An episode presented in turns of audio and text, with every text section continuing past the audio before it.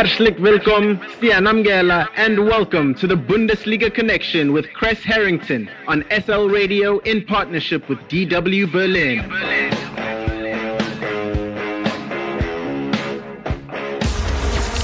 Soccer Laduma Radio.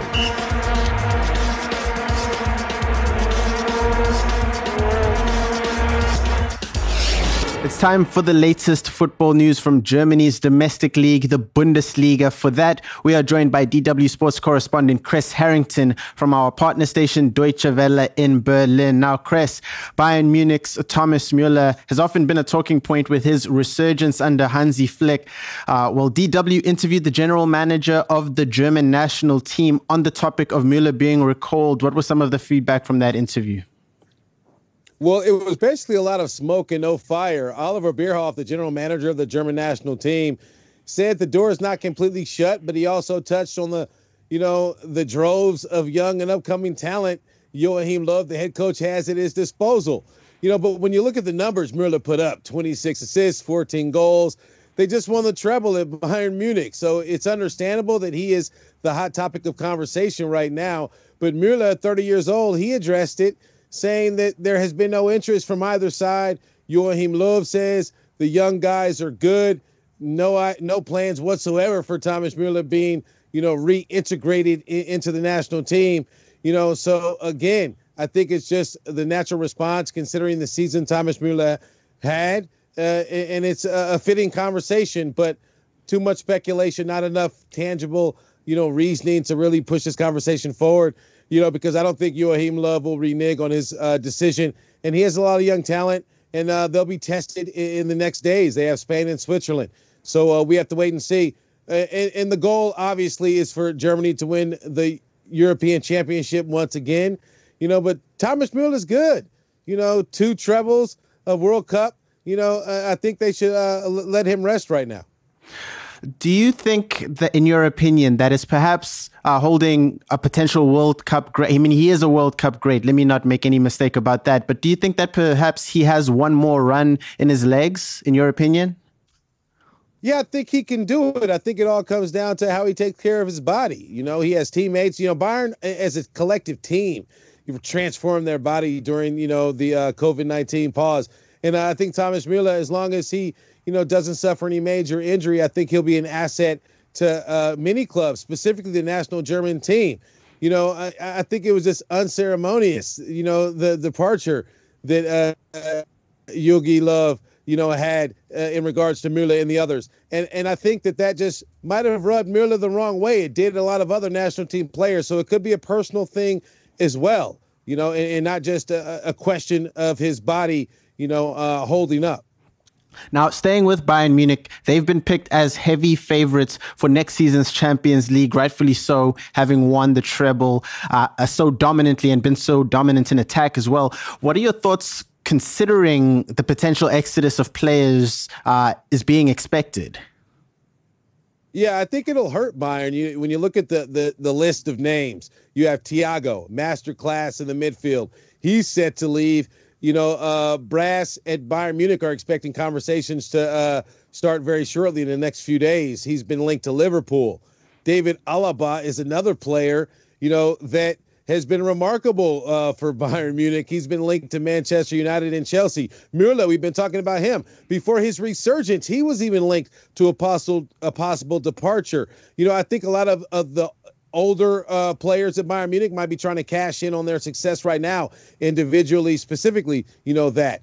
Uh, some of the players older that haven't been featuring as much, Javi Martinez, you know, is an older player. I, I think he's just unhappy with things. He's set to leave. And the players they didn't cash in on, Perisic and Coutinho, you know, the loan deals uh, weren't purchased. So they're going to leave as well. You know, but Bayern, they have their depth, you know, in their favor. But when you talk about repeating the Champions League, it's all about matchups. You know, it's all about the health uh, uh of their their staff. You know, uh, their offensive threats get hurt. You know that changes everything. You know, I think it's funny that the, the odds are out. You know, so soon, so early. We have to wait and see. There's so much season, you know, to take place. If you if you polled what would happen, who would win the Champions League back last November when Bayern were, you know, going through their trials and tribulations, no one would have picked them. You know, so you know, I, I think you have to really look at that. You know, but it does make sense that uh, Bayern, you know, among other teams, you know, uh, Manchester uh, City were uh, among the teams too, you know, picked. But you know, come on, let's just keep it real. We we have to wait and see. And I mean, of course, Bayern Munich wouldn't have any problem attracting talent if they were forced forced to replace anyone. Um, now, Chris, with the season set to start in less than three weeks, the fans got bitter news due to the coronavirus. Their wait has been pushed back. What's the latest word on that? Well, due to a recent spike of coronaviruses here in Germany, large sporting events, uh, the ban has been prolonged until the end of October. You know, uh, the German football leagues, we, we all know, completed uh, this past season first uh, among the major leagues.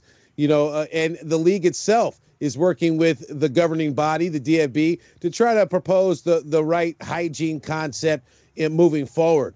But with this ban in place, and when you factor in the domestic attraction the Bundesliga is in Germany, I think it could be a problem. Uh, when you look at what's happening right now around the country, police have been having to break up anti coronavirus protests in the country. And, and, and, with the large following of fan support the German Football League has, that could be problematic as well. You know, I, I do hope people put safety before anything else. And I hope the league and the conditions of the coronavirus relax a bit to allow some normalcy to return. But right now, they'll have to wait a little bit longer. And I know that is uh, obviously uh, keeping the football fans in Germany hot and bothered at the moment. I can only imagine, especially with some leagues around the world and some competitions um, having said that they'll start trying to reintegrate fans in small numbers, and now suddenly the entire league is pushed back. But as always, Chris, what else has hit your radar uh, during the last week? Well, two things. We uh, a big transfer news, uh, historic transfer.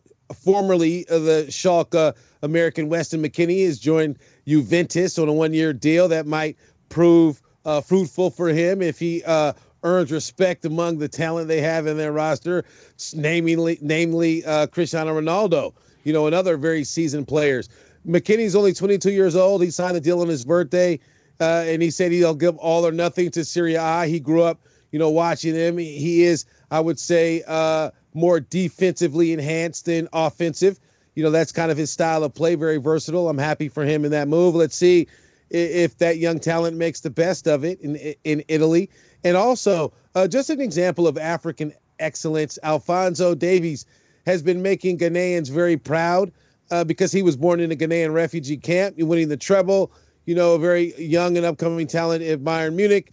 His his parents uh, fled Libya uh, after uh, you know the conflict there, which resulted in him being born and that's good to see, in my opinion, because he represents Canada on, on the national pitch, international pitch, I should say.